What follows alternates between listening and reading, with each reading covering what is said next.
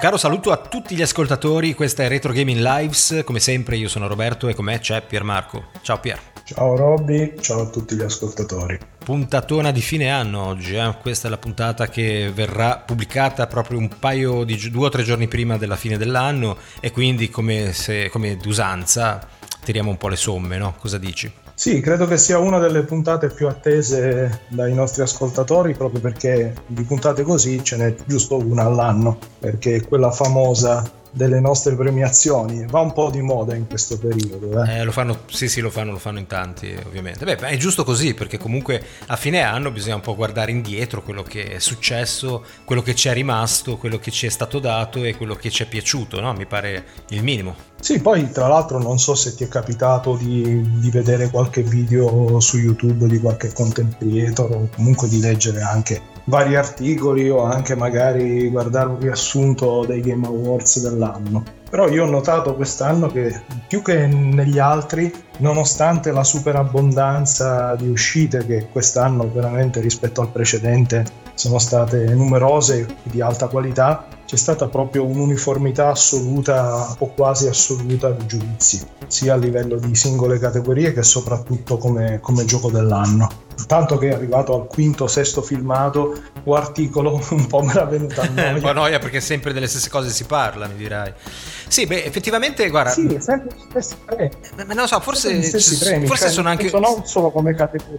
Sì. sì, sì, no, come categorie e anche come, come, giochi, ma forse vanno anche un po' di moda certi giochi piuttosto che altri, perché non credo che tutti la pensino allo stesso modo, eppure sembrerebbe. E infatti, per, per questo dico che alla fine, cioè, Game of the Year assoluto, non c'è stato un sito un content creator, un influencer, un, una rivista o una manifestazione che abbia, si sia distinta rispetto a, al coro è stato assegnato da tutti all'unanimità veramente incredibile. Credo che non ci sia mai stata una convergenza di giudizi a questo punto a Baldur's Gate 3, che è un gioco della Madonna, ci mancherebbe. Cioè, probabilmente se io fossi stato nella giuria dei Game Awards avrei, avrei anch'io scelto quello. Okay. Però, dal punto di vista di, di, un, di un utente, di un appassionato, arrivato al quinto video che dà i premi sempre agli stessi titoli, ok, lo sappiamo, il gioco dell'anno è Baldur's Gate 3, sembra quasi un lavaggio del cervello e ripeto, meritatissimo, eh? Quindi forse noi nel nostro piccolo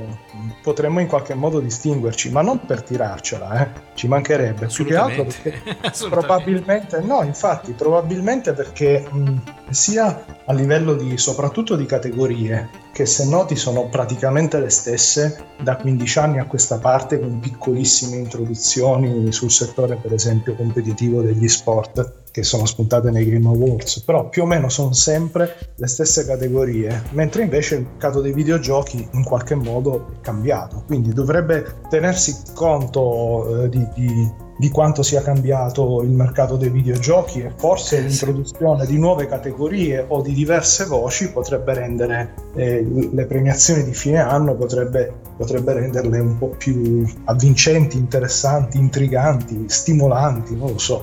Sì, guarda, nuove categorie dici giustamente perché comunque c'è un'evoluzione del mercato, c'è un'evoluzione proprio del nostro, del nostro hobby, quindi è giusto che eh, si tenga conto di certe modifiche col passare degli anni, però è anche vero che forse dal mio punto di vista eh, sarebbe meglio che venissero introdotte delle categorie sempre più generali e sempre meno particolari, perché purtroppo noto che forse mh, con la voglia di, di far vincere per forza qualche gioco o qualche casa produttrice o distributrice, alla fine poi si creino anche delle categorie ad hoc in alcune situazioni. Per cui non lo vero. so, vero, no? Eh Ti ha dato questa impressione. Ci sono anche dei loop e dei cortocircuiti che sono immancabili, sono immancabili, soprattutto a livello di publishing probabilmente, più che a livello di singolo gioco. Proprio a livello, ci sono nomi che non possono mancare perché sennò apriti cielo. Eh sì, esatto, se non, arriva, il, se non arriva un premio anche a quella casa lì piuttosto che a quell'altra potrebbe essere esatto. Quindi si va un po' a indirizzare no? verso una vittoria. Comunque vabbè, sono dettagli che poi alla fine n- non vanno a inficiare quello che è il merito merito e il significato dei, di, di, questi, di, queste tipologie di premi, quindi bene così. Noi invece siamo indipendenti, possiamo fare un po' quello che ci pare, insomma, giusto? Esatto, eh, e quindi eh, per, appunto per cercare di, di essere un po' originali quantomeno per non ripetere le stesse cose che inevitabilmente ci troveremmo a ripetere, per esempio nel caso del Game of the Year, perché veramente è meritatissimo eh, il premio di Baldur's Gate 3, però gliel'hanno già dato tutti sì. e quindi... Io poi non l'ho deciso... giocato, quindi non potrei certamente premiarlo, quindi sto, sto, giocando all'1 come ti ho detto, anzi sono molto avanti, eh. sono andato, eh, mi sono appassionato, quindi poi giocherò al 2 e poi arriverò al 3. e, e, aspettiamo le recensioni sul nostro sì, podcast. Sì, assolutamente. Solo che non sono giochi proprio mm, corti, quindi ci vorrà un po'. Ecco, no, direi, c'è, c'è. direi che prima di metà gennaio è difficile che arrivi la recensione del primo, poi vedremo il 2. E poi il 3, ecco, il 3 è un po' un enigma perché io sinceramente eh, non ho un PC da combattimento, per cui non so se riuscirò a giocarci su PC. Forse mi converrà più giocare su, su, console. Vedrò poi il 3 se sarà da giocare su console con tutti i limiti e i compromessi che comporta, o se invece riuscirò a giocarci su PC, vedremo. Comunque, vabbè, è una cosa ah, molto molto avanti. Vi posso già dire che la conversione su console dell'ultima generazione è assolutamente fantastica. Eh? Hanno proprio adattato anche l'interfaccia di controllo in modo intelligente, cioè non, non si sente la mancanza del mouse. Speriamo, per perché, perché, questi sono proprio giochi che si basano certo. sull'utilizzo del mouse, eh, diciamo. Comunque, vabbè, vedremo, vedremo. Okay. Comunque dicevamo che la, cosa, che la cosa interessante è che appunto per un po' per distinguerci e anche per offrire degli spunti un po' diversi dal, dal, coro abbiamo deciso di inserire delle categorie un po' diverse, quindi anche il Game of the Year alla fine per noi diventa più che Game of the Year, Game of the Heart. esatto, esatto. Così ha più, senso, ha più senso, dici sì, ma chi se ne frega del, del vostro gioco del cuore? Vabbè, eh, diciamo lo stesso la nostra, non si sa mai. Comunque, iniziamo allora. Sì, sì, iniziamo, iniziamo. Guarda, le categorie, hai l'elenco tu delle categorie sotto mano, vero? Da dove vuoi iniziare? Da quella meno allora, importante? Io ho messe in ordine, allora, fammele ripigliare. Uh-huh. Ok, co- già, con una, già, con una, categoria che eh, non credo che esista nelle altre premiazioni, che è il Best Game Support. Ok, Best Game Support. Che secondo me ha un senso, pure questa, perché se ci pensi ormai il, il supporto ai giochi, col fatto che escono sempre meno, anzi praticamente non ci sono più dei titoli già pubblicati in veste definitiva, no? Al di là del discorso early access eh, che ormai è canonizzato su Steam, anche i giochi su console escono, ma più sono importanti e più richiedono aggiustamenti. Eh, assolutamente. Purtroppo, diciamo, non è una cosa bella, ma è così. Esatto, e quindi ci sta a dare un premio per il miglior supporto al, al, a un titolo di quest'anno. Cioè, praticamente tu premi quelli che si sono accorti più degli altri che forse era il caso di, di, di porre dei, dei rimedi ai, ai problemi che il gioco ha quando è uscito quando è uscito in vendita. E questo, Beh, è questo, è già, questo, è già, molto specifico. Io mm. intendevo proprio eh, ah, ok, anche quindi supporto con ulteriori aggiunte, esatto. sì, con, esatto. con, DLC magari, con eh, aggiuntine, varie cose. Sì, ho capito cosa intendi, cioè il fatto che non hanno abbandonato il gioco all'uscita, ma l'hanno continuato a supportare e a seguire, un po' come è successo. Va bene, no, non, non, facciamo titoli, dai, dimmi semplicemente... Ma, per, ma sai perché, tra mm. l'altro, se ci pensi, la cosa ha un senso, perché innanzitutto non ci mettiamo dentro come supporto di gioco dei, dei, delle espansioni a pagamento perché ci mancherebbe. Io intendo proprio il fatto che eh, gli sviluppatori abbiano continuato a investire eh, delle risorse per migliorare certo, certo. non solo per correggerlo o per ottimizzarlo, anche proprio eventualmente per migliorarlo. E, e, e, penso che questa sia una categoria che in futuro eh, diverrà sempre più importante, innanzitutto per mostrare rispetto nei confronti dei giocatori e poi per creare anche un senso di fidelizzazione e di community elevato, perché se supporti il gioco vuol dire che comunque continui a, a investirci e a tenerci, che sia sempre, sempre migliore. Chiaro.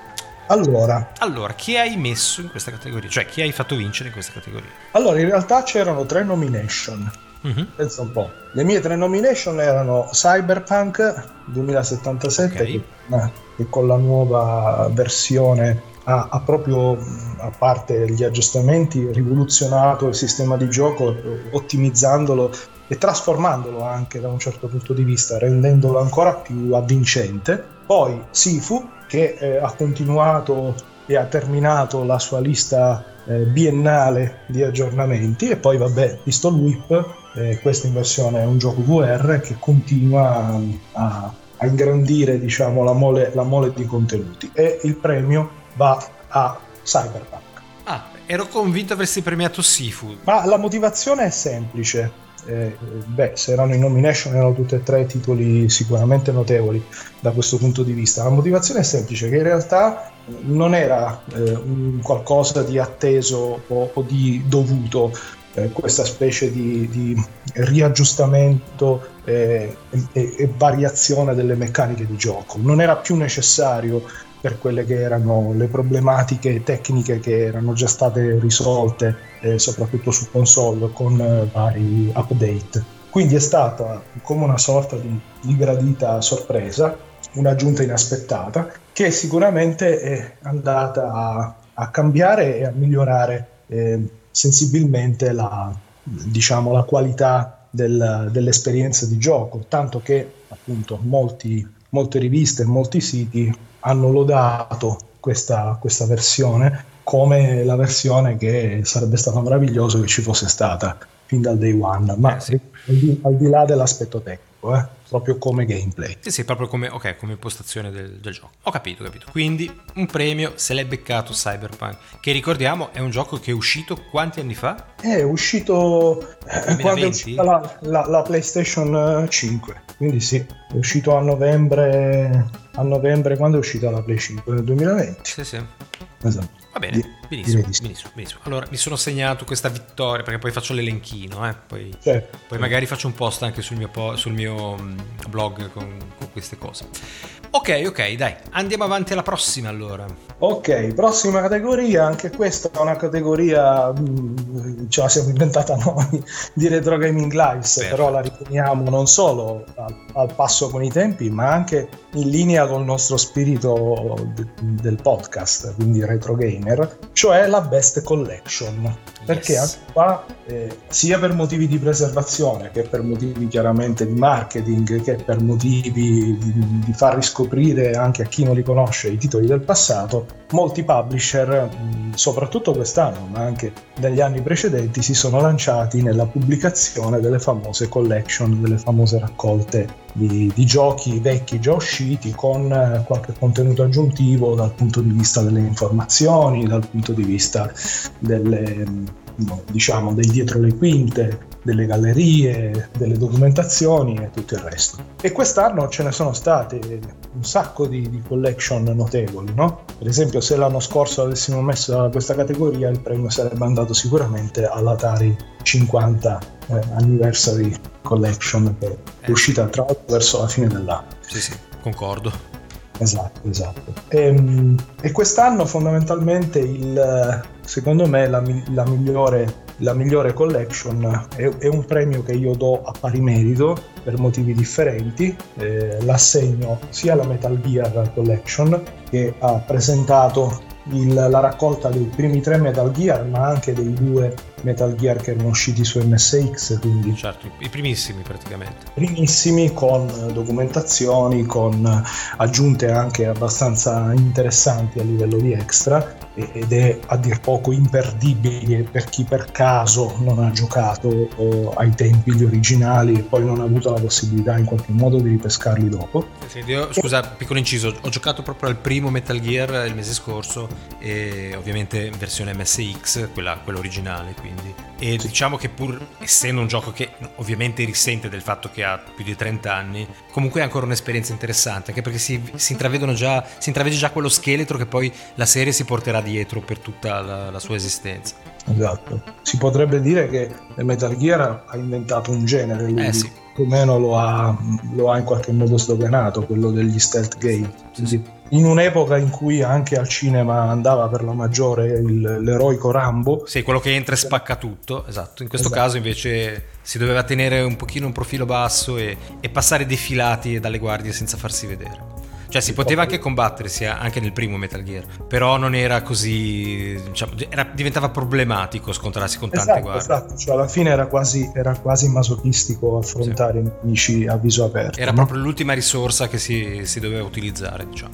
Quindi lode al fatto che comunque si è messo in controtendenza assoluta come, come, titolo e poi vabbè ha proseguito per una strada ventennale, trentennale, quarantennale che ormai tutti hanno imparato a conoscere ad apprezzare. E quindi questa collection secondo me ha, ha un valore eh, non solo dal punto di vista affettivo e nostalgico, ma anche dal punto di vista storico elevatissimo. Veramente un ottimo lavoro. Certo, magari ci si aspettava eh, dei miglioramenti, ma in realtà è proprio una, una pedissequa trasposizione di quelli che erano i titoli come... Ed è giusto fatto. che sia così. Esatto, come le collection dovrebbero fare. Esatto, esatto. esatto. Pari merito? Pari merito con ehm, quell'operazione che abbiamo visto che è un'operazione un po' ehm, bizzarra, nel senso di originalissima, unica, molto peculiare, eh, di preservazione, quindi di raccolta dei primi lavori quelli attorno al discorso di karateka del buon Jordan Mechner. Quindi quella sorta di documentario dove di fatto c'erano dentro anche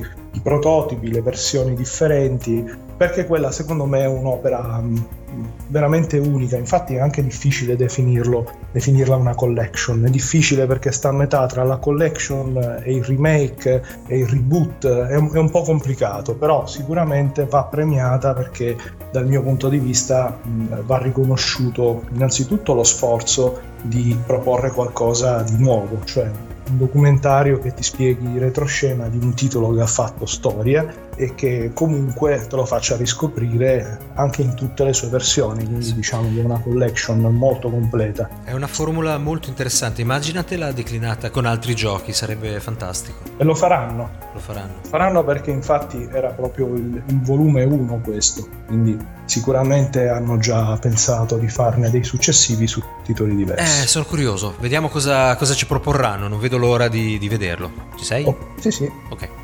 Bene, io, io, non ho nulla invece come best collection perché ovviamente non ho comprato alcuna collection quest'anno, per cui non ho.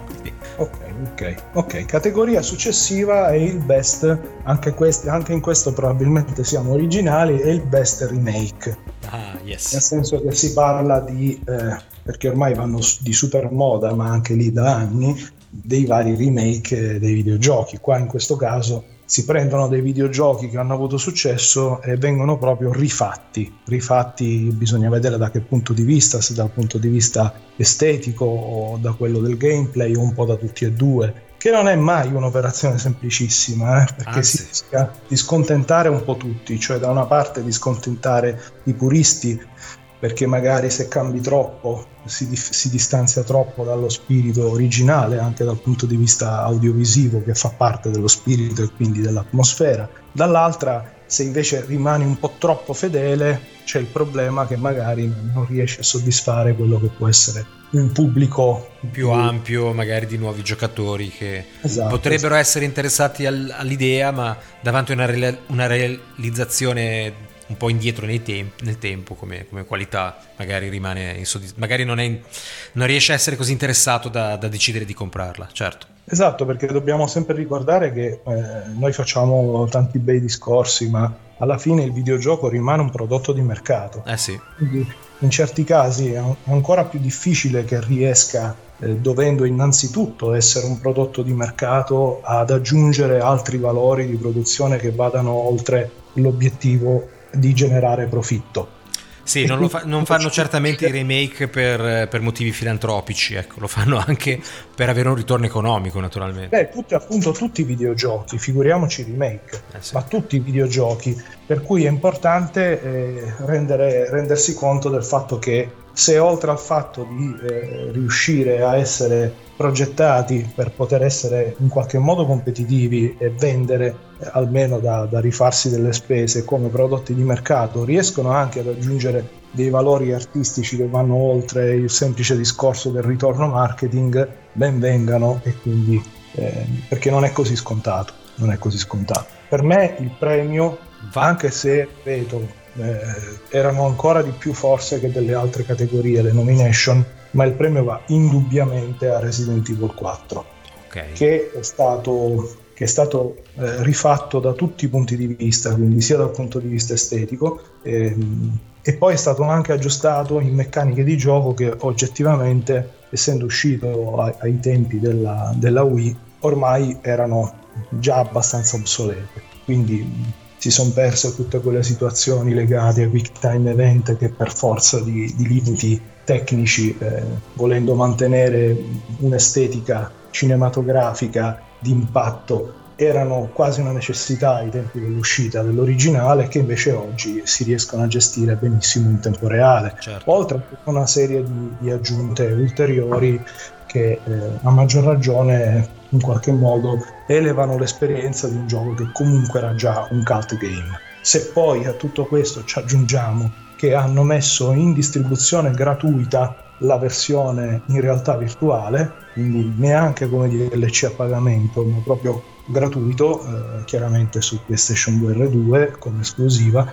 Eh, è chiaro che diventa ancora più notevole il pacchetto di remake di questo, di questo titolo veramente di alto valore. Eh, questo deve essere un gioco veramente bello perché tra l'altro era anche tra i nominati per i Video Game Awards no? come gioco dell'anno, per cui deve essere senz'altro un titolo fantastico. Io non l'ho mai provato, non avevo la Wii quindi non lo provai all'epoca e meno che meno questo remake, per cui mi fido del tuo giudizio che poi è un giudizio direi abbastanza universale, per cui niente da dire, sarà sicuramente un gioco fantastico. Esatto, esatto.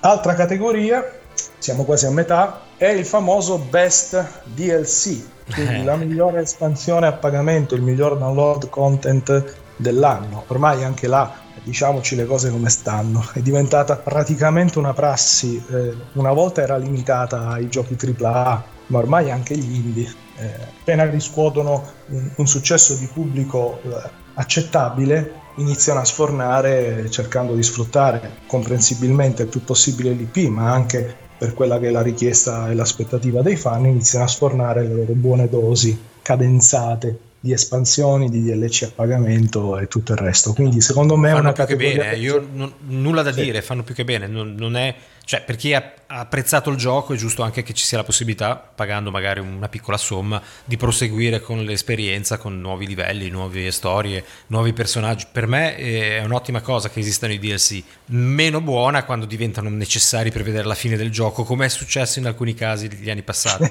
Ti ricordi?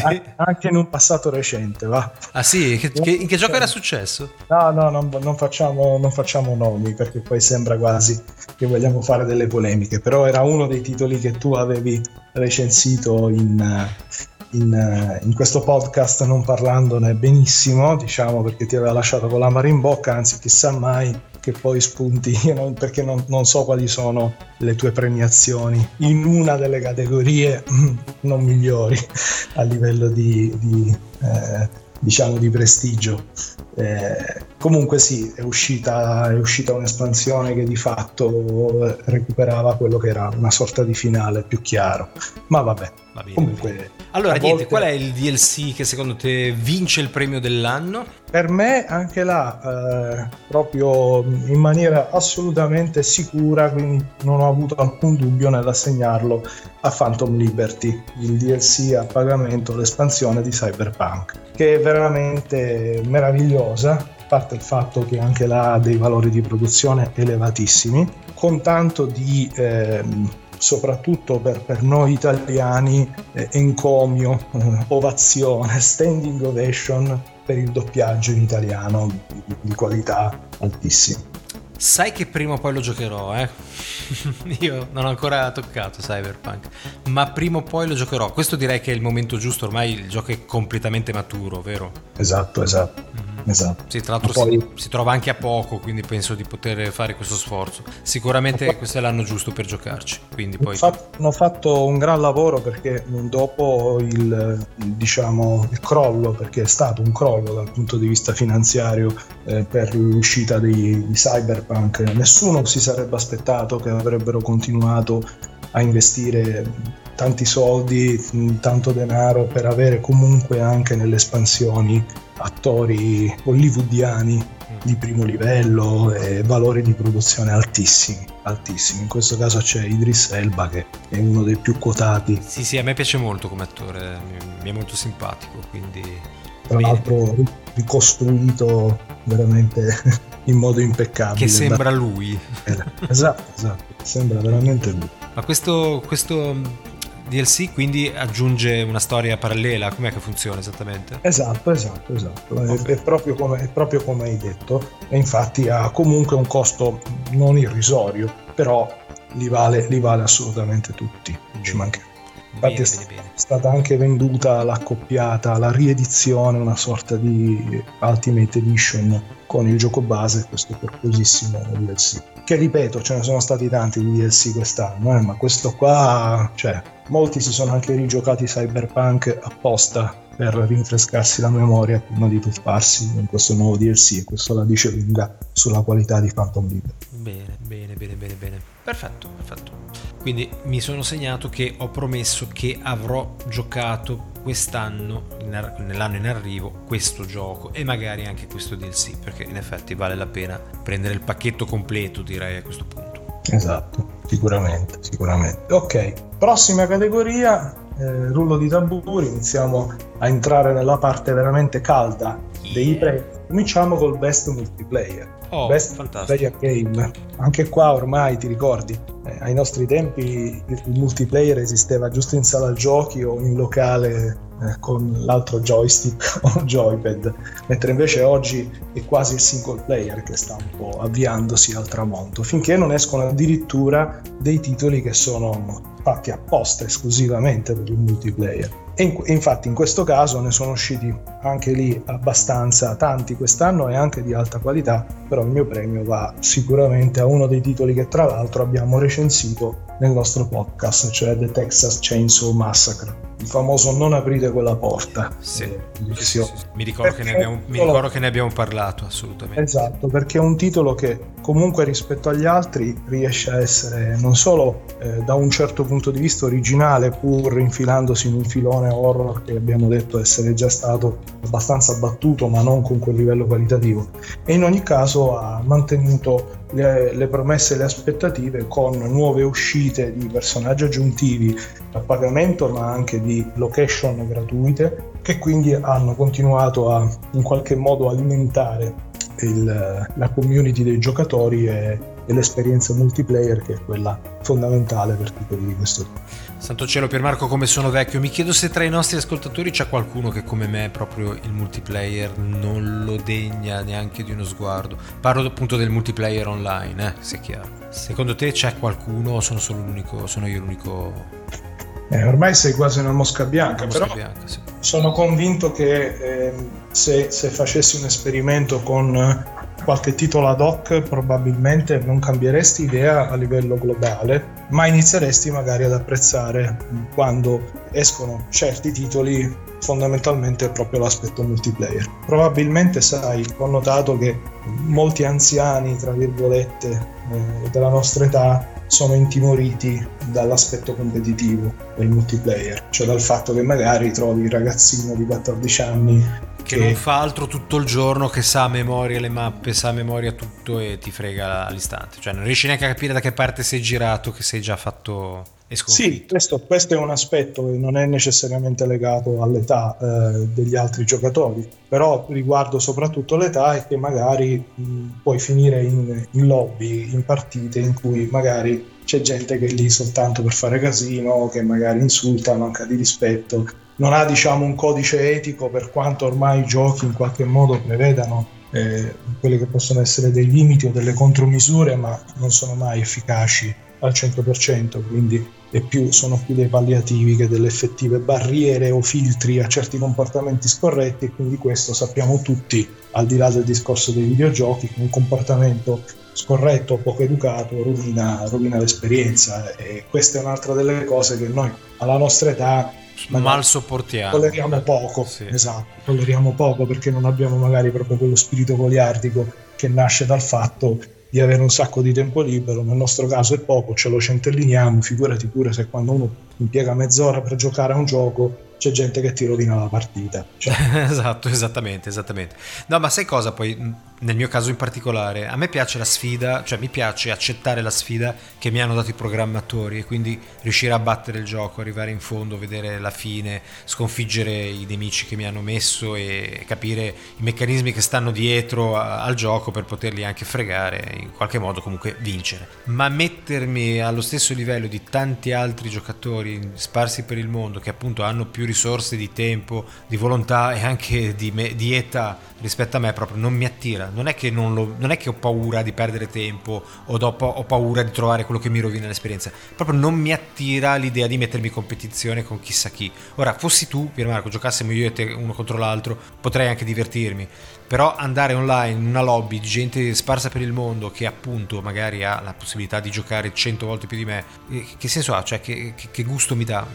O, o, ambisco ad arrivare il primo al mondo o non ha senso farlo per me. Io sono fatto così. Non ci sono le mezze misure. Eh no, perché quando, giochi contro, quando giochi contro il gioco, no? contro la sfida che ti ha creato il programmatore, l'ideatore, il designer, tu alla fine sei il primo al mondo, nel senso che batti il gioco, hai sconfitto tutti i boss, eccetera. Ma in una, in una situazione online non arriverai mai a quel punto. Per cui per Beh, me questo, non ha senso. Vedi, questo è un discorso che, che va sul filosofico, eh? Eh sì.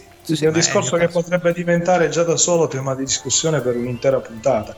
Quello che posso aggiungere alle tue riflessioni è che ehm, ormai i tempi sono un po' cambiati dai tempi, da, da, da, dai primi multiplayer deathmatch eh, brutali perché ormai ci sono i giochi di squadra, ci sono i giochi cooperativi, ci sono gli accoppiamenti, chiaramente non in tutti i giochi, contro avversari che hanno il tuo stesso livello di abilità. Quindi, bene o male, l'esperienza multiplayer non è come quella di vent'anni fa ed è diventata molto più godibile. Infatti, penso che quello che potrei consigliarti, visto quello che hai detto, è di utilizzare magari un multiplayer che sia fondamentalmente cooperativo. Ehm, e questo Texas Chainsaw Massacre è praticamente un multiplayer a squadre, quindi è molto bello trovarsi con eh, altre, altri giocatori che condividono diciamo, non solo la, la, tua stessa squadra, ma anche i tuoi stessi obiettivi, perché magari o fate le vittime o fate i, il gruppo di serial killer. È veramente un, un capolavoro questo, questo, titolo, infatti gli ho dato, gli ho dato il premio. giustamente, giustamente. Va bene, va bene. Io quindi, non essendo un giocatore multiplayer, anche in questa categoria non dico niente. Accetto e basta. Però adesso passiamo invece alle categorie dove sicuramente avrai qualcosa da dire, yes, anche spero. se non in tutte. Anzi, cominciamo con la prima, dove sarai tu il primo se hai qualche premio a, a citarlo, cioè la Best Audiovisual eh, Category, categoria del, del migliore aspetto audiovisivo. E nota che viene prima audio, non è visual. Audio ma sì, ma infatti, ma guarda, infatti, allora io ovviamente, eh, per Marco, non, non, essendo un giocatore di professione, no, non sono un giornalista, sono solo una persona che gioca ai giochi che compra e che gli interessano, come giustamente è. Questa, questa è la differenza maggiore no, tra me e te. Tu hai a disposizione praticamente quasi tutto, quindi sei in grado di fare una scelta anche diversa da quella del semplicemente mi piace il gioco, è il mio genere, cosa che invece chi come noi, come persone come me, hanno a disposizione un budget, ovviamente devono fare no? una scelta di questo tipo. Per cui non posso certamente decidere qual è il gioco tra tutti quelli usciti quest'anno che abbiano una grafica o un sonoro migliore rispetto ad altri. Posso limitarmi a quello a cui ho giocato io, giustamente, no? No, ma comunque ripeto, eh, sia per il tenore del nostro podcast e sia anche per il fatto che chiaramente eh, è, è, un podcast un po' indipendente, un po' sbarazzino, un po' scanzonato, è assolutamente comprensibile una cosa del genere. Anzi, secondo me, spesso nel, nell'avere a disposizione troppi titoli eh, se ne approfondiscono e, se, e se, se ne finiscono di meno, pochissimi. Quindi ben venga il fatto che per la tua esperienza eh, tu dai un premio riguardo a quello che effettivamente hai giocato. Ci mancherebbe. Non, non, nessuna, in realtà, credo che nessuna eh, delle nostre premiazioni si aspetti di avere o pretenda di avere valore assoluto. Assolutamente. Infatti, ho sempre detto dal mio punto di vista. Quindi è chiaro che poi c'è anche il tuo, ed è giusto così. Comunque, il mio best audio video di quest'anno non è un gioco di quest'anno, questo è il concetto a cui volevo arrivare. Allora, io ho.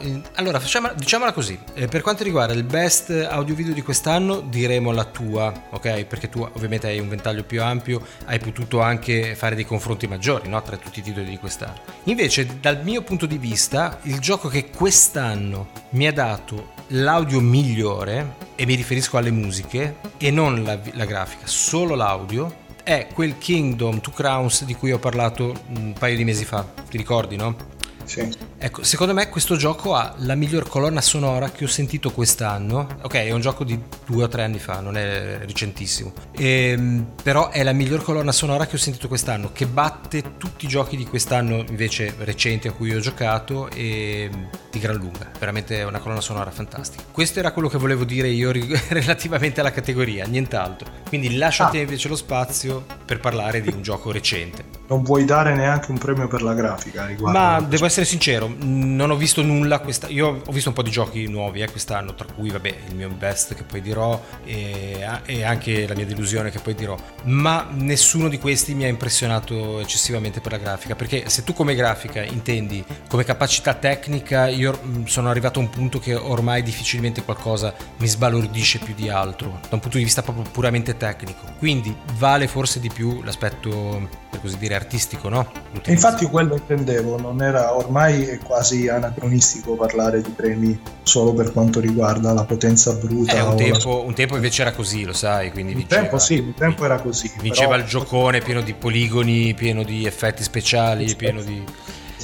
E... No, secondo me oggi è, è, più una questione di veste artistica e quindi c'è anche in mezzo una sorta di direzione artistica. Eh, lo so, però è, diventa, automaticamente diventa molto più soggettivo. Certo, certo, ma, ma infatti secondo me la premessa, eh, la, lo ribadiamo, è quella che queste premiazioni non vogliono avere nessun valore assoluto, anche perché non credo che esistano delle premiazioni che possano pretendere di avere un valore assoluto. Ci mancherebbe.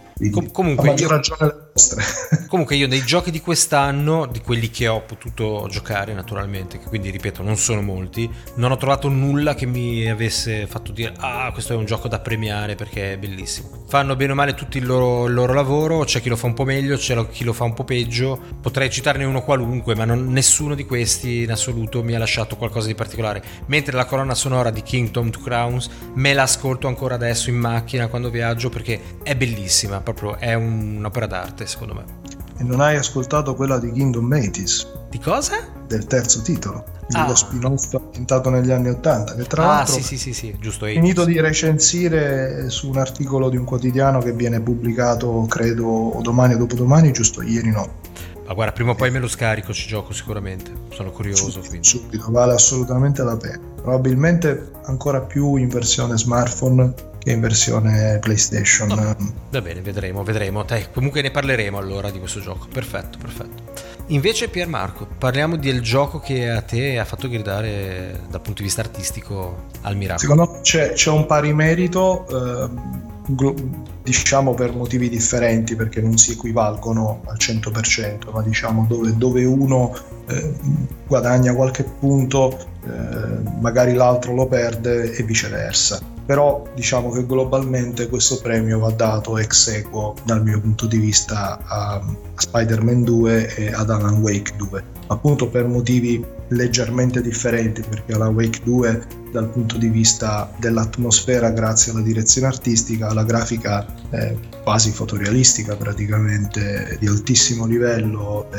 riesce sicuramente ad avere un impatto che ancora oggi eh, lascia a bocca aperta Dall'altra parte Spider-Man 2 però ha eh, una, un'uniformità e una coerenza e un livello di, di, di, eccellenza più costante più uniforme con eh, dei picchi anche dal punto di vista della colonna sonora e, e dei temi che riprende dal primo titolo musicali ma, ma che migliora grandemente e notevolissimi. Quindi secondo me sono i due titoli che sicuramente tra tutti quest'anno, e ce ne sono stati tantissimi titoli di, di altissimo livello, dal mio punto di vista dovrebbero vincere. Questi svettano. Ah, Alan Wake 2 quindi ha questa grafica così fenomenale? Eh direi, eh direi. Direi infatti lo stanno utilizzando come benchmark tecnico dal punto di vista visivo a quasi, e dico quasi, sottolineo quasi perché non del tutto scalzato il mitico inarrivabile Red Dead Redemption 2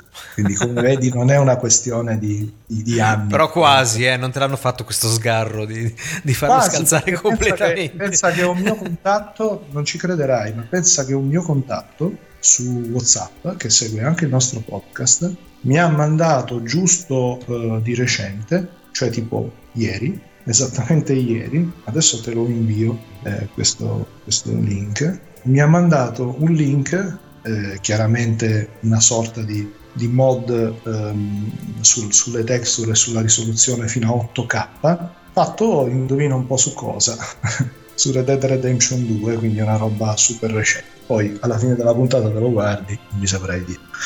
E te l'ho mandato su WhatsApp. Ok. Ok, mi è arrivato, sì, mi è arrivato. Mi ha, mi ha vibrato il braccio, quindi è arrivato. Nuova categoria, prossima categoria, arriviamo sempre nel, nell'ambito di, di, quelle che secondo me sono le categorie calde, cioè il best hardware. Perfetto. E anche questa best... è una categoria che devi averne provato di hardware per poterlo dire. Eh sì, eh sì. C'è di, buono c- non, c'è di, buono che non, ne esce così tanto. Eh no, per fortuna. sì, per fortuna. Non, roba, non escono 10 una... console all'anno, grazie a Dio. Però esatto. ne escono, eh, assolutamente. Sì. Però questo secondo me lo puoi indovinare. Puoi indovinare a cosa vai. Allora, io so cosa tu vuoi dire. Io ti posso dire quale sarebbe il mio. Sarebbe però non ce l'ho, eh, non l'ho comprato. Però quello che io comunque di cuore valuterei come il miglior hardware. Quale? Allora, è, nuova, è il rifacimento dell'Atari VCS, quello che accetta anche le cassette originali, sai, le, le cartucce originali. Eh. Perché io ho scelto quello? Perché per me quella è stata la mia prima console, è stato il mio primo amore e direi che l'idea di poter utilizzare le vecchie cartucce di cui tra l'altro mio cugino, eh, l'avevo rivenduta a lui, conserva ancora, quindi potrei ancora giocarci, secondo me è stato veramente un, un bel tocco, una bella cosa, però al di là del fatto che poi non me ne faccio niente di una cosa simile perché comunque con gli emulatori uno all'Atari VCS ci può giocare anche sul cellulare, però quello per me è stato veramente un, un, un gran tocco di classe quello di poter utilizzare i vecchi cartuccioni e spero che questo, spero che questo hardware abbia la fortuna che merita, devo essere sincero. Alla salute della, della soggettività. Eh sì, no, beh, per forza. beh, però non sono l'unico, eh. No, ho sentito, cioè un sacco di gente ho sentito che comunque... È un premio, un premio del, del, cuore, cioè veramente una roba super nostalgica. Comunque non è, non è assolutamente un hardware disprezzabile, eh, ci mancherebbe, ci mancherebbe però è proprio un'operazione secondo me molto legata all'ottica o del collezionismo o veramente della, della nostalgia. Sono, sono, d'accordo, però tutte le mini console uscite fino adesso erano ripropo- delle riproposizioni no? di quello che è il, un emulatore se- a sé stante. In questo caso invece aver aggiunto proprio la, poss- la bocca dove inserire la cartuccia ah, è un'idea sì. hardware molto interessante secondo me, quindi merita il premio dal mio punto di vista. Sì, sì, no, ci mancherebbe, accettatissimo è la, è la tua opinione. Però visto che hai citato le mini console, io quelle che... Eh, che ho avuto fondamentalmente eh, le, le, ho scelte, le ho accettate perché offrivano qualcosa che gli emulatori non, non davano, eh, soprattutto in termini di catalogo giochi all'interno della console, perché magari erano cose o originali oppure che non erano mai usciti e introvabili sul mercato. Quindi era questo che mi faceva la differenza, perché oggettivamente se mi posso giocare tutti i giochi dell'Atari con l'Atari Collection su PlayStation 5, certo non è la console originale, certo non ci posso infilare cartucce che comunque non possiedo, ma mh, mm, mi va bene lo stesso. Va. Però, ripeto, tanto di cappello. Invece il mio best... Eh, chissà qual è, guarda, sono tutti, eh, sono tutti qua che pensano, ma cosa sarà? Ma quale tu, sarà? Ma cosa dillo sarà? tu, anche se non te l'ho detto prima, dillo tu. Così. Eh beh, chiar- chiaramente è il eh, nuovo Commodore 64. esatto, esatto.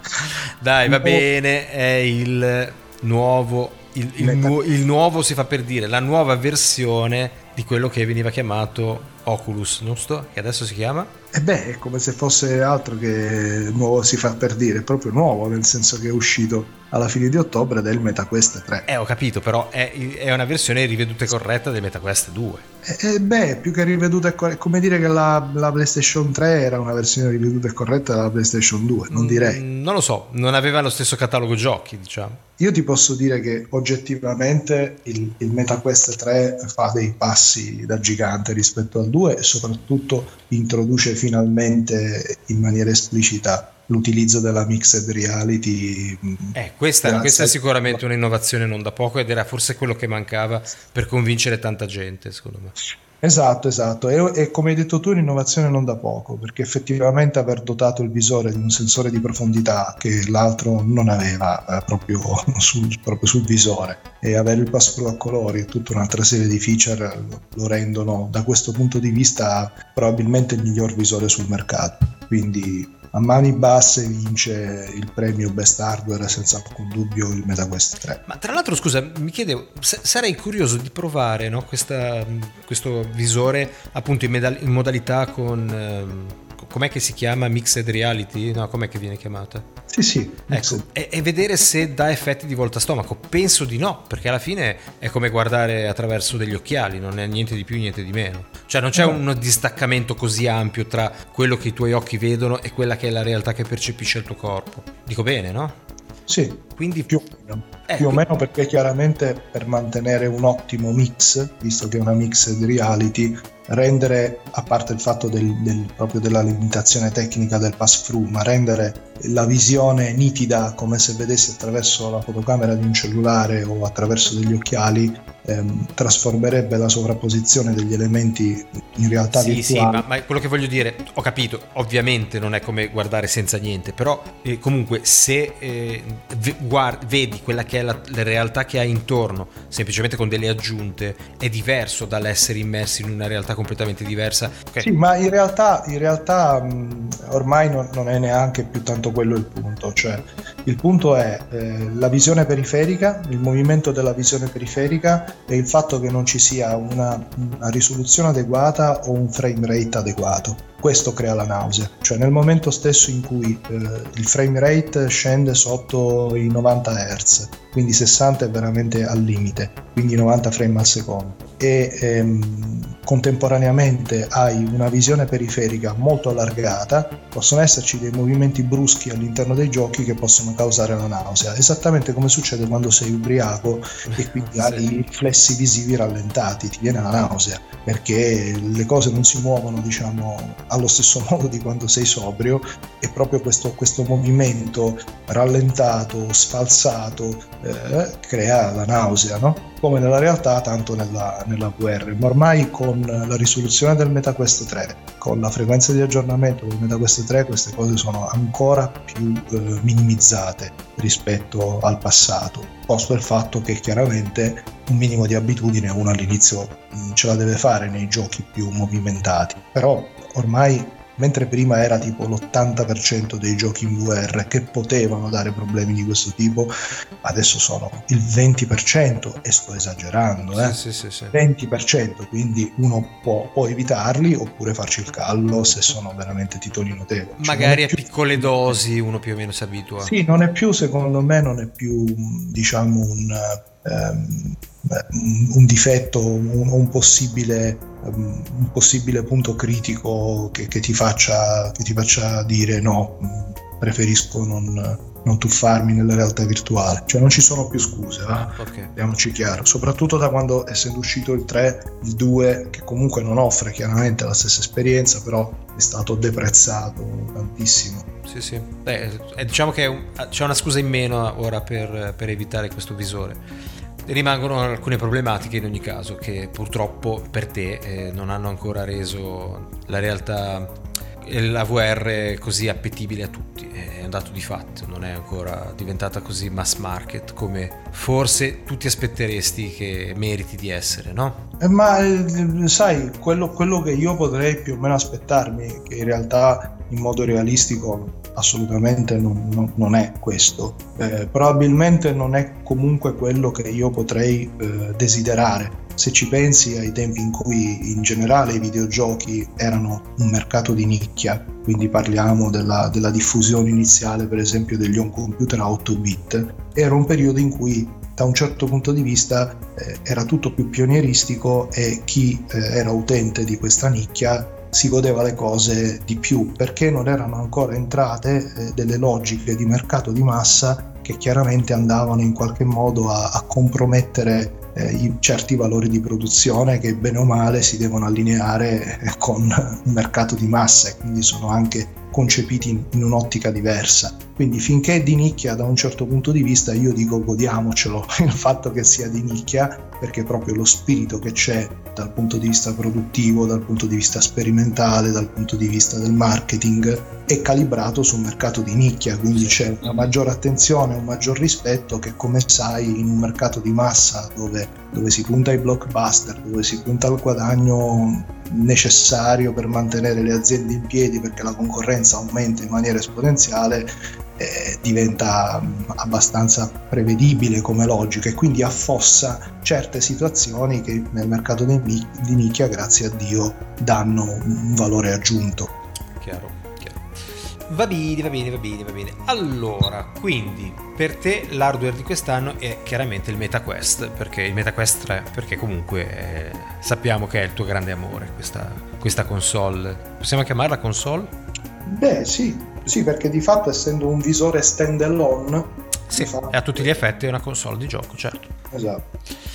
Bene, prossima categoria, caro Pier. Ok, prossima categoria e, e comunque eh, vediamo perché c'è sempre il discorso che quando si parla del VR eh, non esiste secondo me, e, e io sono anche sempre promotore, come sappiamo tutti, non esiste quindi per, chiud- per fare la chiosa, secondo me, alcun deterrente eh, significativo che porti a dire passo. Veramente, sinceramente, eh, da nessun punto di vista. Il prezzo, eh, le prestazioni, lo spazio a disposizione, eh, il, le possibili controindicazioni di nausea, non, non, c'è più nulla che non sia un boh, no, è un territorio che magari non conosco e come tutte le cose che non conosco mi vede, mi vede un po' incerto.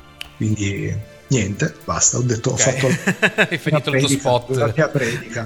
no, il tuo spot, chiamiamolo così. Sì, ma ci stava. Ma è giusto, ma è giusto, se, tu credi molto in questa cosa, fai benissimo a, a, diciamo, a sostenerla e anzi, magari il tempo ti darà ragione, ne sono convinto, quindi fai benissimo, eh, fai benissimo. Bene. Prossima categoria, dai.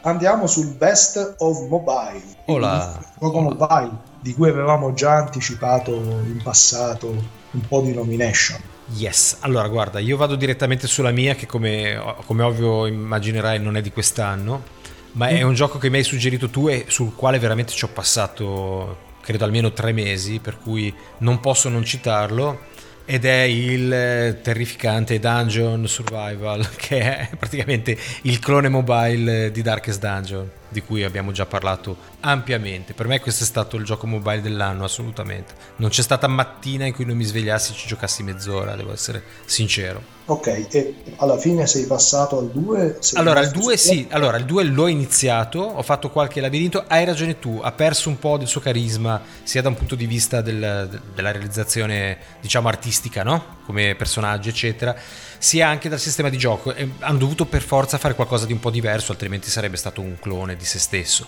E non mi ha convinto particolarmente. Ci sto giochicchiando ogni tanto, ma non è una cosa che mi viene voglia tutte le mattine di giocarci. Per cui probabilmente diamogli tempo perché comunque mi ci voglio un attimo impegnare, però non è assolutamente a livello del primo. Secondo me il primo rimane un gran bel gioco, abbastanza inconcludente, nel senso che comunque riporta, cioè alla fine l'esperienza è sempre quella, non è che ci siano delle grandi innovazioni giocandoci, però è un gioco comunque che se ti piace il genere ti rapisce, a me ha rapito e ci ho giocato veramente veramente tante tante ore, quindi me l'avevi suggerito tu tra l'altro, quindi ti ringrazio e è stato piacevole. Bene. Il tuo gioco invece? Il mio gioco invece è, come avevo già preannunciato, è Conjuri, il miglior gioco mobile. Ah, non l'ho ancora comprato, eh, però lo farò. Appena ho finito un po' di giochini su cui mi sto picchiando, lo comprerò, assolutamente. Sì, vince secondo me veramente a mani basse, nel senso che tra l'altro è una di quelle classiche sorprese di fine anno, per fortuna, per fortuna che è uscito e che ho avuto la possibilità di giocarlo quest'anno, così oltre a essere un gioco meraviglioso è anche un gioco che ho giocato nell'anno in cui è uscito e quindi è un titolo eh, che, che pre- a buon diritto vale la vittoria esatto, certo, esatto. Certo, certo. Rispetto agli altri che avevano diciamo l'handicap non come giochi in sé ma per quanto riguardava la premiazione di essere titoli di altissimo livello, ma comunque non usciti quest'anno. Ma guarda, viste le premesse, perché ho guardato un po' di video, eccetera, probabilmente lo sarebbe stato anche per me il gioco dell'anno, però appunto ancora non, non ho avuto modo di comprarlo. Lo comprerò e poi ne parleremo. Ok, ok. E passiamo al best videogame in VR, in realtà virtuale. Questo è un campo solo tuo, caro amico mio. E anche questo, e anche questo, anzi ancora più di Conjury, è uscito proprio di super recente. proprio recentissimo a livello di uscita, si parla di metà dicembre, qualche giorno dopo il 15 di dicembre. Quindi proprio per il rotto ah, della cuffia è arrivato. Esatto, esatto, esatto, proprio per il rotto della cuffia. E il premio va a Asgard Wrath 2 che ancora è stato recensito pochissimo, nel senso che essendo così recente eh, sono poche le recensioni che si possono leggere di questo titolo. Adesso Se mi devi dire come si scrive, scusa. Allora? Asgard. Asgard. Wrath sarebbe Ira. Ok. W-R-A-T-H 2. Ok, perfetto. Ehm, beh, cosa dire? Innanzitutto che è la killer application del MetaQuest 3. Chiaramente non è uscita insieme al visore ma è uscita a scoppio ritardato perché il visore è uscito a fine ottobre, questo è di metà dicembre, e tutti quelli che hanno ehm, acquistato il Quest 3 e lo registrano, credo, entro metà gennaio, hanno questo gioco in omaggio, il che è una cosa assurda e meravigliosa allo stesso tempo perché si tratta non solo di, di, di, un titolo di altissimo valore, ma probabilmente del miglior gioco di ruolo in realtà virtuale che sia mai stato realizzato in assoluto. Addirittura. Sì, sì. Allora, eh, descrivicelo brevemente che siamo curiosi di capire di cosa. Pensa che, che IGN americana gli ha dato 10 su 10, non è che sia facile che diano voti così alti. è, un, è un super titolone venduto a un prezzo veramente altissimo rispetto alla media dei giochi in realtà virtuale che è più o meno sui 30-34 euro, questo va a 60 come se fosse un gioco console, che prende una quantità di memoria spropositata e, e se dovessi eh, veramente riassumerlo in poche parole eh, direi tre cose. La prima cosa è che si vede che eh, è figlio di quel primo Asgard Wrath che ai tempi su Oculus Rift aveva lasciato tutti a bocca aperta ed era stato salutato come il primo grande titolo eh, in realtà virtuale per cui valeva la pena prendersi un, un dispositivo, un visore di realtà virtuale. Uh-huh. Segue la tradizione, la segue, eh, la, l'amplifica oltre a seguirla, ma la segue veramente bene, tanto che proprio anche a livello di narrazione comincia da dove era finito il primo. E, e per chi non ha giocato il primo, in qualche modo riprende le fila in modo tale da non lasciare nessuno, nessuno indietro.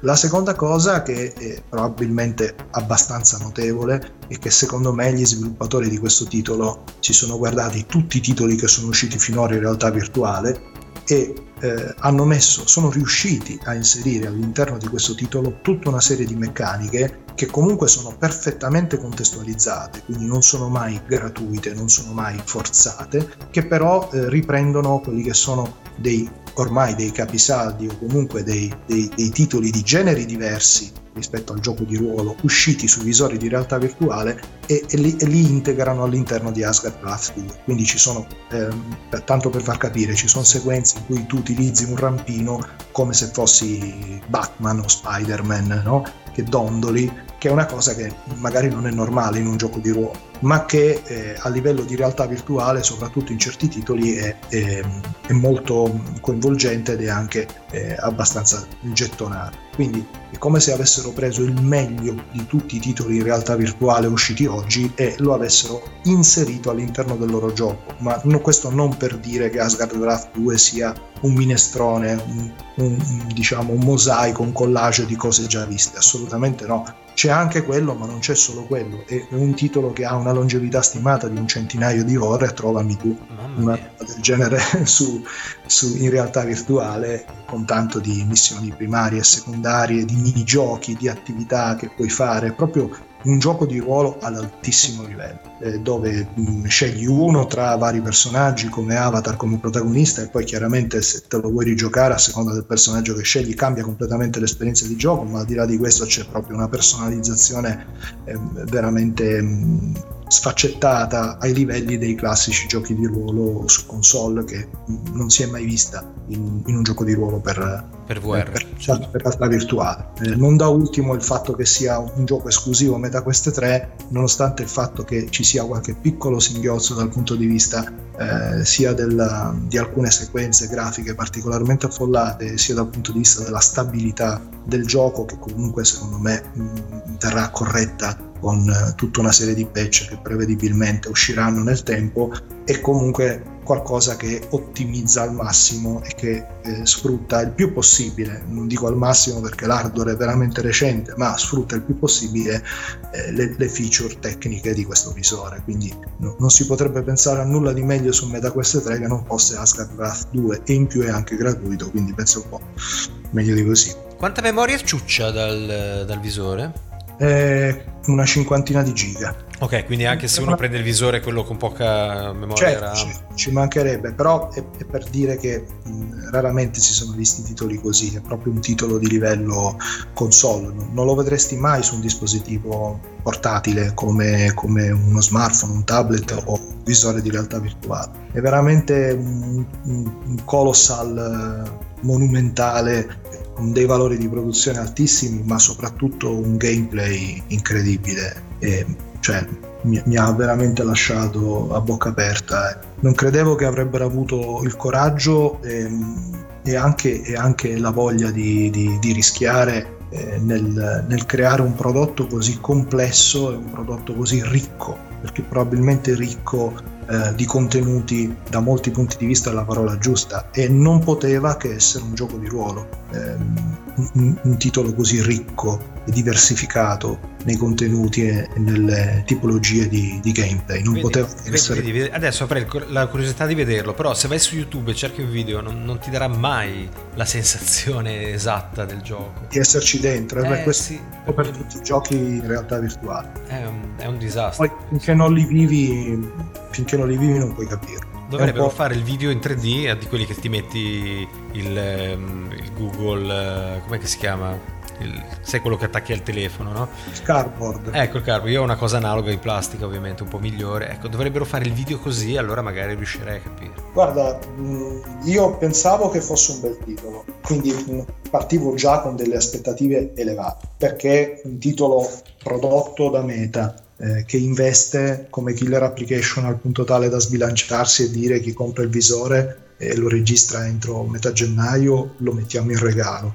Che fuori dal discorso di questo omaggio condizionato a un prezzo molto più alto della media degli altri titoli eccetera eccetera. Quindi avevo già delle aspettative alte. Ma questo titolo è riuscito a, ad andare oltre eh, quelle che erano le mie aspettative. E quindi a maggior ragione mi ha veramente sparaflesciato sparaflesciato. Non esito a dire che vale la pena eh, comprarsi un MetaQuest 3 prima del 14 gennaio o sta per avere in regalo un titolo che mh, mm, è già leggenda e che sicuramente diventerà un termine di paragone per tutti i titoli che vogliono allontanarsi dalla, dai limiti anche abbastanza voluti della, dei giochi su, in realtà virtuale che vengono un, visti un po' come delle esperienze circoscritte che come dei giochi ehm, diciamo a lunga, a lunga carburazione, non saprei come meglio definirlo, no?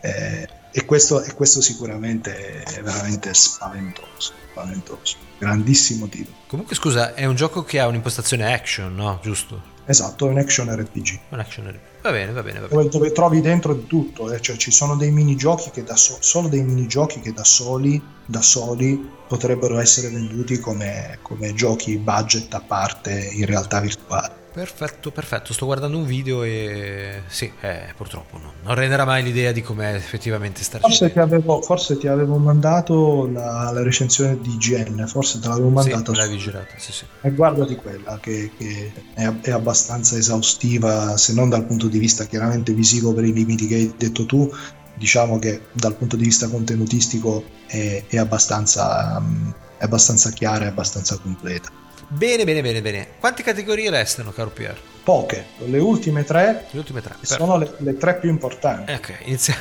I tamburi. La prima è la Delusion of ah, the Ah, bene, ci vuole, ci vuole. Game of the Year ne abbiamo la Delusion of the Year, che non è detto che debba essere per forza un gioco, infatti io non ho detto the, the, the, worst game of the year. Ho detto la delusion. La per, delusion... Me, per me è un gioco, nel mio caso è un gioco. Vedi, nel mio caso no invece. Quindi è, è forse ancora più interessante questa differenza. Allora, ah. nel mio caso, se posso partire io, certo. parliamo purtroppo di Final Fantasy XVI. Perché. Viene da ridere, guarda. Se dovevo, se, dovevo, fare la previsione. Avresti detto questo. Cioè. Stile, stile Mago Silvan, questo stavo Eh Eh beh, ma lo sai, lo sai che io amo la serie, lo sai che io amo i giochi di ruolo. Lo vedi che, lo vedi che ci avevo dato a inizio puntata? Ci avevo dato. Eh, lo so. Parlavamo dei DLC. Eh, ci avevo dato. Sì, Ci lo avevo- so. Eh, lo so, lo so. Purtroppo è una delusione perché mm, s- sarà anche un bel gioco da un punto di vista produttivo, non lo nego, ma non è assolutamente quello che uno si aspetta da un Final Fantasy. Proprio è l'antitesi di un Final Fantasy. Qui abbiamo sentito, signori e signori, il, il cuore che sanguina. Ma no, ma allora, ascolta un attimo, a me sinceramente, mh, te lo dico sincero, non me ne importa niente, eh, nel senso che il gioco può essere, potevano fare anche un Final Fantasy XVI che fosse un Tower Defend, non, non è quello il problema, liberissimi di farlo, liberissimi di venderlo, liberissimi chi lo compra di dire che è un bel gioco, non è il gioco che vorrei io, siccome Final Fantasy per me ha sempre rappresentato, anche nella sua quindicesima incarnazione, che era un gioco anche quello molto controverso, a me era piaciuto, io ci avevo giocato volentieri, mi ero divertito per tantissime ore, era un bel gioco per me. Questo Final Fantasy XVI proprio no, non ha nulla a che fare con i giochi di ruolo, anche tutto quello che eh, rientra nella categoria ruolistica, no? tutte le caratteristiche eccetera, sono messe lì per facciata, non hanno niente a che fare col gameplay vero e proprio, per cui per me questa è stata proprio la delusione dell'anno e quindi vedi, pollice verso. Il cuore che sanguina. Ma sì, perché comunque uno quando sa che sta per arrivare un Final Fantasy è lì che dice, beh, vediamo cosa esce, speriamo che mi regali del- delle ore di divertimento, del tipo di divertimento che uno appunto si aspetta da un gioco di, di ruolo giapponese. Questo non è un gioco di ruolo giapponese, questo è una specie di action in- su corridoi dove mh, tra l'altro si può fare in modo che il gioco faccia tutto da solo. Praticamente è, una- è come guardare una storia dove ogni tanto premi un tasto se, se vuoi, oppure una storia dove se vuoi puoi fare dei combattimenti action. Non è proprio il mio genere, io non amo le storie, io non amo l'action, quindi deluso. Potevano chiamarlo in un altro modo e non, avrei- non sarei stato qua a dire che ero deluso. Se fosse chiamato... Andatevi a riascoltare la puntata dove Roberto fa la recensione del gioco, perché quello che Sì, della demo lì avevo parlato, eh, che comunque dava un'idea del gioco. Sì, no, Piermarco, cioè, se si fosse chiamato in un altro modo non sarebbe stata una, delu- una delusione, semplicemente non l'avrei neanche preso in considerazione. Ovvio che se tu vuoi comprarti l'ultimo disco degli U2 e ci trovi delle canzoni in stile Cristina D'Avena, non puoi non rimanere Poi deluso. tu alla fine cioè, l'hai giocato? O Sì, ci ho giocato, ci ho giocato un po'. Ci ho giocato qualche ora e non, non mi ha detto niente. niente, Ok, va niente, niente, niente, niente, niente. Quindi Va bene, va quelli bene. che come me amano i Final Fantasy ci stiano lontani, secondo me.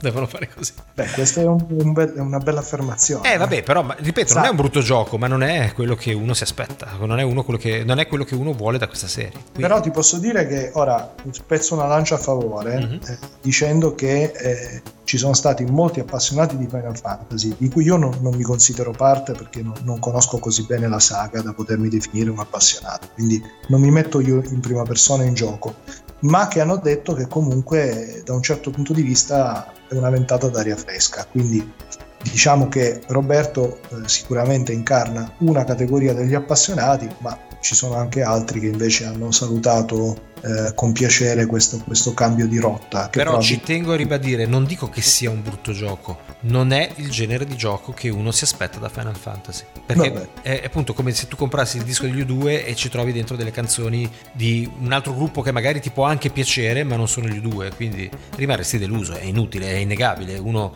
cerca da, da un, da un marchio, cerca una certa cosa, non un'altra, e quindi rimane deluso. Tutto qua. Sentiamo invece la tua, che mi pare di capire appunto che non è un videogioco. Di che cosa ci parli?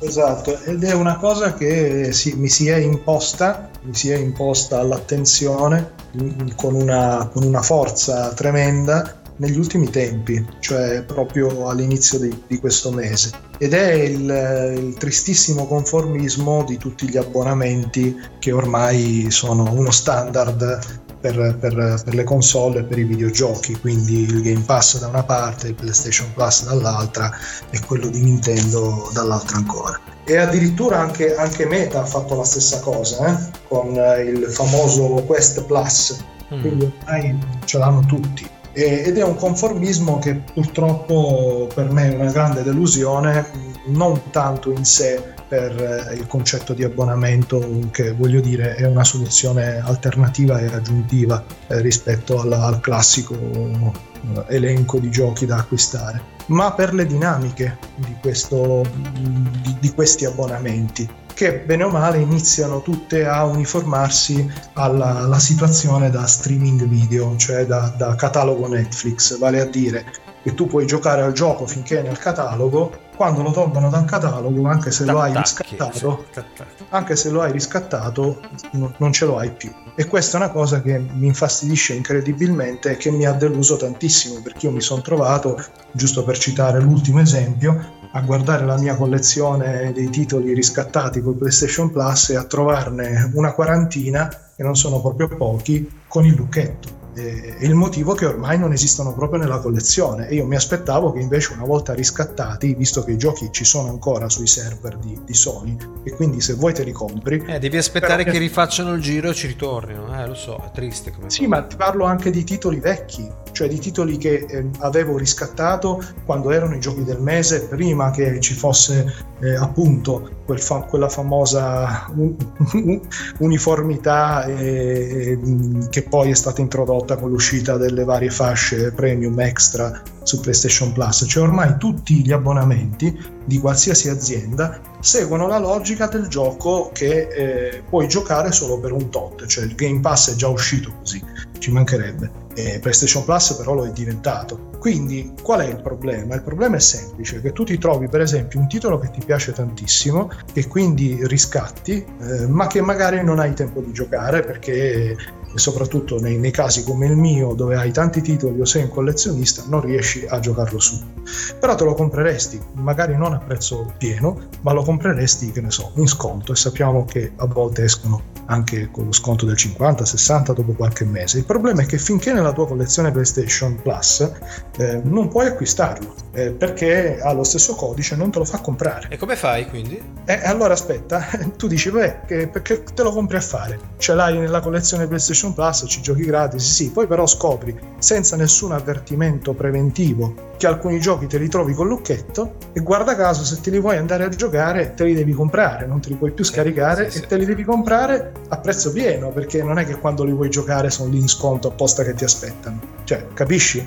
Mentre invece almeno su Game Pass, tanto per dirtene una, mentre il gioco è nella tua collezione hai la possibilità di acquistarlo oppure con uno sconto, il che mi sembra già più accettabile. Però il problema ora non è l'abbonamento di Sony, è proprio questa logica del fatto che il gioco diventa un gioco in affitto che è completamente all'opposto rispetto al, non dico al concetto di collezionismo, ma al fatto che tu eh, ti possa giocare il gioco quando vuoi. In teoria, finché rimani eh, in pagamento di un abbonamento, i giochi che hai riscattato dovresti poterteli giocare. e invece no, non è, non è, più così. Purtroppo è così, hai ragione, sì, l'ho notato anch'io. Non ci ho dato tantissimo peso perché comunque non è che mi suicido, però effettivamente sì, è così, purtroppo sì. E quindi, e quindi fondamentalmente eh, a chi conviene avere questi abbonamenti o a chi veramente non ha alcun titolo, che tu dici guarda io non ho nulla, quindi quello che mi danno ogni mese è quello che mi gioco. Primo, eh, e, e, e, nel nostro caso invece no, cioè nel nostro caso secondo me non conviene, o meglio conviene farsi la fascia più bassa, quella che ti garantisce giusto il multiplayer, perché poi succedono cose di questo tipo. Cioè a me non ha fatto piacere vedere 40 giochi con lucchetto, non so se a te è mai capitato di andare sulla tua raccolta fare un filtro per fonte e mettere PlayStation Plus. Se lo fai, visto che probabilmente anche tu avevi un abbonamento PlayStation Plus eh, anni fa, non lo so, e vedi che spuntano alcuni titoli che fanno parte della tua raccolta, ma che spuntano con il lucchetto, non è una cosa che fa piacere. Eh, a me lo fa solo con quelli dell'extra che ho preso come extra, non quelli che ho vinto come giochi mensili. Quelli sono no, tutti vari. Sono i giochi che vengono tolti dal catalogo. Non, non, non, gliene frega nulla che siano mensili o meno. No, no, Infatti, i giochi mensili io ce li ho ancora tutti a disposizione. Eh, invece è perché, non, perché mm, sei stato fortunato, non l'hai fatto il PlayStation Plus dal primo giorno. Io l'ho fatto dal primo giorno ci sono titoli come per esempio Red Dead Redemption 2, tanto per dirtene una. Beh, quello non è mai stato uscito... un gioco mensile, era nell'extra. Sì. Ma quello era, sì, era, era, uno di quei giochi che avevi nel, nell'extra. E a quel punto sì, eh, forse te lo dà solo se hai il premium a questo punto. Guarda, ci sono dei titoli... No, ma io ce l'ho il... No, c'ho, anche c'ho col premium te lo do. Esatto, ho l'extra ma mi spunta con il lucchetto. E, e te ne dirò una in più, ci sono titoli molto vecchi ben prima che uscissero fuori le fasce eh, premium ed extra, quando ancora non c'era la differenziazione, e alcuni di questi spuntano col lucchetto. E perché quindi erano giochi riscattati come giochi mensili. E perché spuntano col lucchetto? È molto semplice perché non sono più nel catalogo in assoluto. Ti ricordi per esempio quei titoli che avevano detto che regalavano eh, all'uscita di PlayStation 5, no? come agli abbonati PlayStation Plus che poi sarebbero rimasti tuoi? Sì. Eh, alcuni hanno il lucchetto. Sì, alcuni sì, l'ho visto, l'ho visto.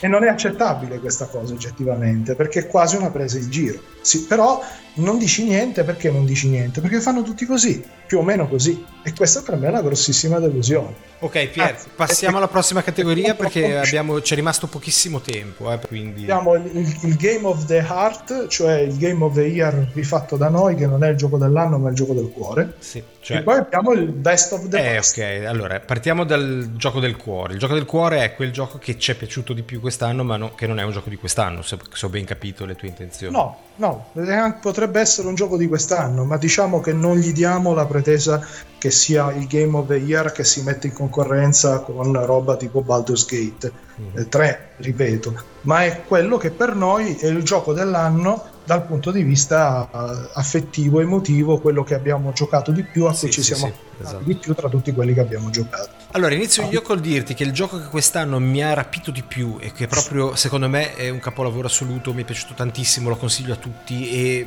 piglio a sberle quelli che lo criticano e non è un gioco uscito quest'anno, però è un gioco di cui abbiamo parlato quest'anno, eccetera, eccetera, è Immortals Phoenix Rising, che secondo me è un gioco meraviglioso e non capisco come possa non aver avuto il successo che merita. Pensa un po'. Sì, eh beh, è bellissimo. Qua mi, hai, stu- hai stupito. Ma scherzi, ci sono stato sopra 180 no, no, mi stupito, ore. Mi hai stupito perché mi sarei aspettato una, altri titoli. Conoscenti. Ah, sì. eh? ah no, invece no, mi è piaciuto tantissimo. Guarda, eh, tra l'altro, poi vedrai il mio best de- di quest'anno, che è un gioco dall'impostazione molto simile. Evidentemente io amo questo tipo di giochi, cioè gli open world dove sei libero di andare in Sai giro. Sai che avevi detto che avresti premiato Hogwarts Legacy. Eh, ma eh, cavoli, mi stai spoilerando il gioco dell'anno, caro. Ah, ma, no, ma prima era il best of the, of, the, of the, year, il gioco del cuore, per me è quello, eh. Cioè, la categoria era quella. No, allora... Invece il tuo, questa qui, hai messo il best of the past, allora. Sì. Abbiamo... Ah, basta, le hai invertite, ok. Per ultima lasciamo Game of the Art. Per fortuna che non ho detto il mio. Ah, ok, ok, ok, ok. Io, scusa, ho capito male. Quando hai detto Immortal, l'ho detto, ma strano. allora, messo... allora aspetta, ritaglio da quel punto e riprendiamo. No, vabbè, ma è carino, lo puoi anche lasciare, perché è carina sta cosa. Allora, ehm allora Pier, iniziamo quindi dalla categoria gioco dell'anno? Sì, che non è veramente il Game of the Year, ma è il Game of the Heart, cioè non è, perché non, non pensiamo che possa mettersi in concorrenza con i titoloni dell'anno di cui parlavamo a inizio puntata, tipo Baldur's Gate. È una cosa che più che essere il gioco dell'anno è il gioco del cuore di quest'anno. Quindi è quello che a noi ha coinvolto di più che ci è piaciuto di più, a cui abbiamo giocato di più, a cui siamo rimasti affezionati di più quest'anno. Sì. Ok, allora il mio gioco dell'anno è un gioco vecchio. No, è il gioco... meglio del passato. Ok, ok. Allora, il mio gioco dell'anno, caro Piermarco, o del cuore, come preferisci chiamarlo tu, è il mitico Hogwarts Legacy, che secondo me va? Eh? ma va? Ma va? Ma chi l'avrebbe lo avrei detto? Lo allora, ci ho, detto. ci ho, fatto tipo 130 ore, credo. Ho fatto tutto quello che ci si poteva fare o non fare. Ho tolto tutti i segnalini dalla mappa, perché è uno di quei giochi alla Ubisoft dove la mappa è piena di segnalini, più ne esplori e più trovi cose da fare. E per quanto abbia sicuramente qualche limite, secondo me meglio di così difficilmente potevano farlo. È veramente un gioco meraviglioso per chi ama Harry Potter. Io non sono un, uh, proprio un convintissimo sostenitore di Harry Potter. Mi piacciono i primi film, mi piace il mondo creato, mi piace la magia dei film, perché comunque sono sicuramente dei film fantasy molto molto carini, fantasy nel senso di fantasia, ovviamente, non di ambientazione fa- fantasy.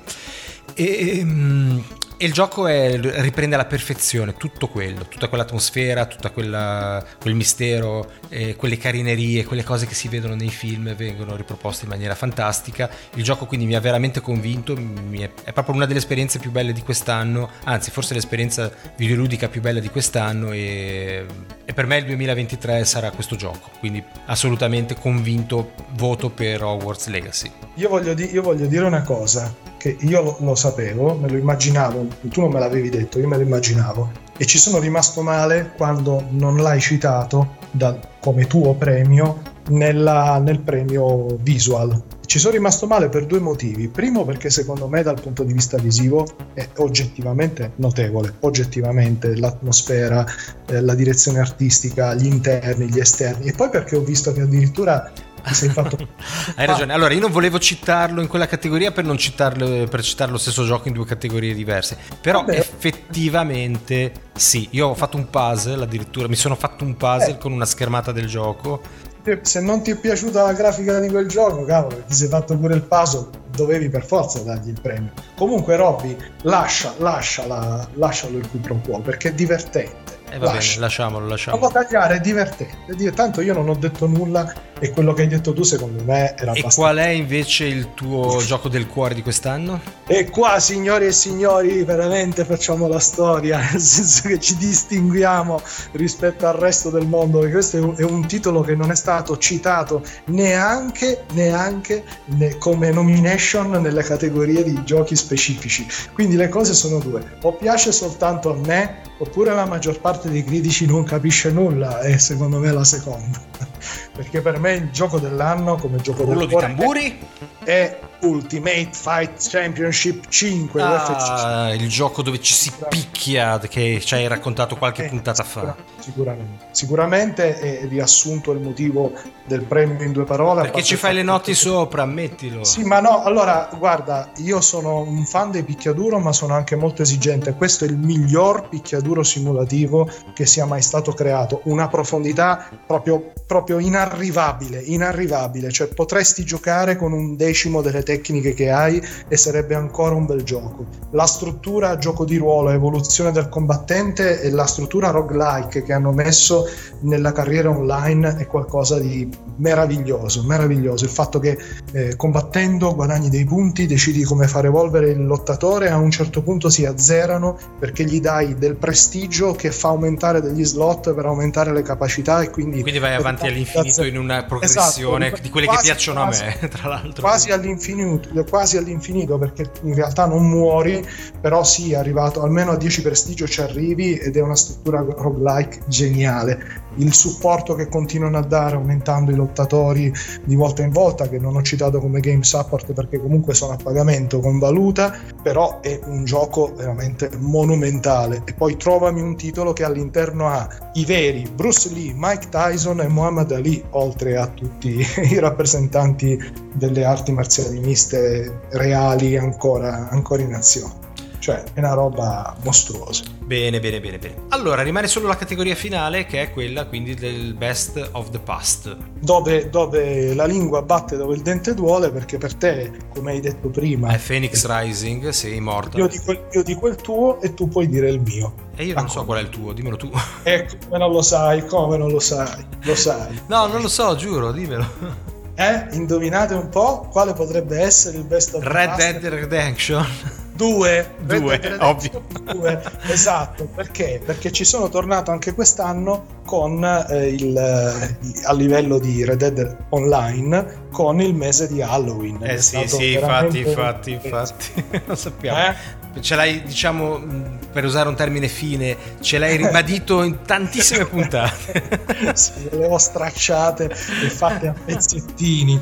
Giocate Red Dead Redemption 2. Quando vi siete tolti il visore VR dovete giocare a Red Dead Redemption 2, esatto. Passare dal MetaQuest al Red Dead Redemption e basta. Questo è il tuo, è il tuo consiglio. E, e vi prego, vi prego, la chiudiamo quasi alla puntata che è la discussione su Red Dead Redemption 2, se no io adesso quando saluto Roberto momento mi precipito ad accendere l'Xbox e a giocarci subito. Ecco, così, così si per fa. farci 10 minuti di cavalcata. Va bene, dai Pier, abbiamo dato tutti i premi e quindi a questo punto e niente, aspettiamo anche di sapere dai nostri ascoltatori se hanno qualche cosa da dire, qualche gioco da aggiungere, quali sono stati i loro giochi migliori magari, che noi ci siamo persi o dimenticati, perché no, giusto? E quante risate si sono fatti ad ascoltare. Ascoltare i nostri battibecchi, ma noi siamo fatti così. ci incartiamo sulle ultime due eh, va bene. va bene. sono le più importanti. Ci può stare, ci può stare, anche perché praticamente siamo in diretta, quindi va bene così. Esatto, così. Va bene, dai, io ringrazio tutti gli ascoltatori anche per averci seguito questa volta. Torneremo quindi a questo punto l'anno prossimo, caro Pier. Esatto. Però non facciamo pause particolari, quindi inizio anno ci dovremo sentire subito.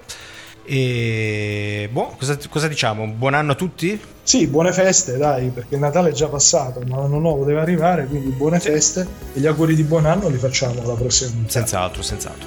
Un saluto a tutti da Roberto e da Piermarco. Ciao, Ciao a tutti. Ciao.